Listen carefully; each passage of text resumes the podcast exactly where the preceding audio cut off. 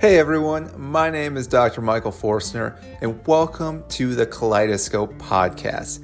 This podcast is dedicated to anyone that's suffering with ulcerative colitis or Crohn's disease or any type of GI issue.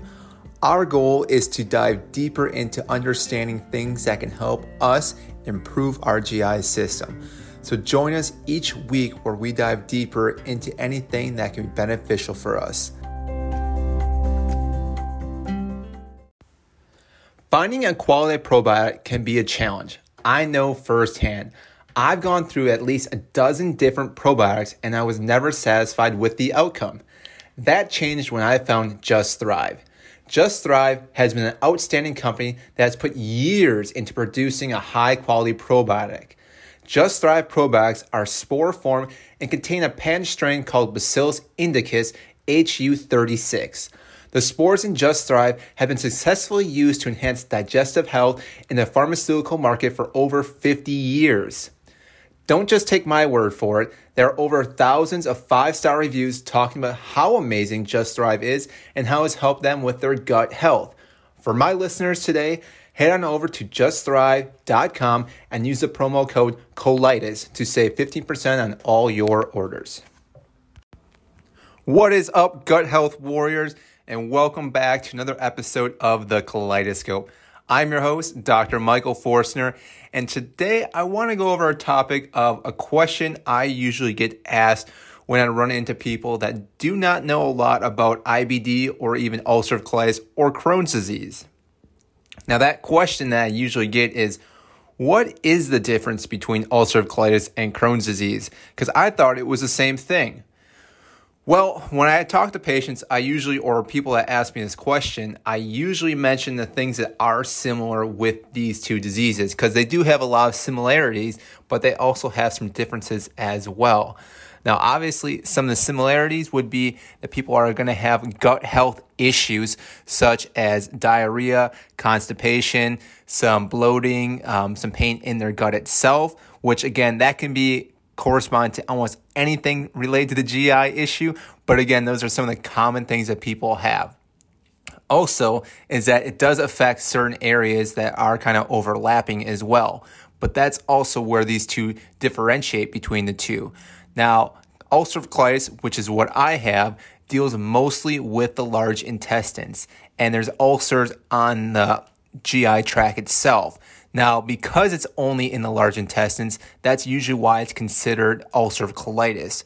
Whereas Crohn's disease, that can actually be in any area of the GI tract. So that can start from the mouth and go all the way to the end of the tract.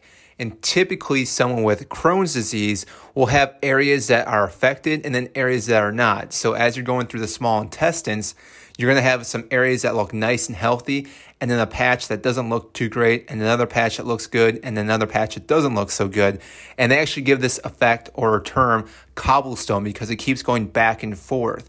And this is why Crohn's disease is a little bit more trickier when it comes to learning where these areas are happening and what to do because, again, it can affect a lot of different areas compared to ulcerative colitis that can happen just in the large intestines. Now, the other thing that is difference between these two is that ulcerative colitis is more superficial when it comes to the gut lining, whereas Crohn's disease can actually go a little bit more deeper and affect multiple layers in our gut lining. Now, those again are the two biggest things. There may be a few different things that happen between the two, but again, usually when you're talking to someone, those are the two common things you're going to talk about. And again, there are plenty of things that are similar with these two digestive issues, but again, most of the time you're going to have a few different symptoms even between someone that has ulcerative colitis comparing to someone else who has ulcerative colitis because not everyone is going to have the exact same symptoms and not everyone is the same. So therefore, that's what makes it so tricky when it comes to gut health. Because a lot of people think, well, this worked for me, it should work for you. But in reality, you don't know what extent they are, where their health is, where their symptoms are, how long they've been dealing with this issue, things that have worked for them. So that's why it makes it so tricky to learn what works best for you. And again, that's why I always kind of hit on the point. You need to record and track what you're doing because again, if you're not recording and tracking what you're doing, you're going to constantly find yourself wondering what's going on, what should I be doing, and you're going to be looking online and thinking, oh, that's working, I'll try that, and give it a week or so, and then not realize it didn't work, or maybe it was working, but you weren't doing it long enough or tracking enough to know how well it was helping you out. So I know this is kind of a weird episode because usually I kind of give some more education on the two subjects or just in ulcerative colitis in general. But again, this is one of those questions that I do get asked all the time. So I thought it would be an interesting podcast to talk about today because again, I think if you yourself are dealing with one of these two, you probably get asked this all the time. And again, this is one of those simple questions. You can say this, this, and this, and these are what are similar, and therefore you can help educate people around you. Because again, I know my family and friends always care about me, but sometimes I don't know if they know all the ins and outs that I go through. But again, having them more educated on your gut health issues, I think is going to go a long way in helping them realize what you're going through and help support you, which again is a huge thing when it comes to our health. So I hope you enjoyed this episode. Again, as always, stay healthy, my gut health warriors. I'll talk to you soon. All right, take care.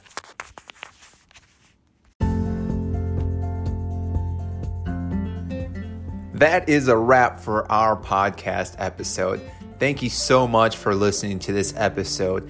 If again you like this episode, make sure to comment and like this and share with all your friends. It means so much when you share this information with everyone else. Again, if there's anything that you want to hear, send us an email, send us a comment. We'll definitely be happy to respond back to that and maybe talk about that topic. As always, make sure to talk to your provider first before you make any medical changes. Again, this is not meant to be something for you to change your medication or anything along those lines. You need to talk to your medical provider first before you make any changes. As always, stay healthy. We'll see you next time.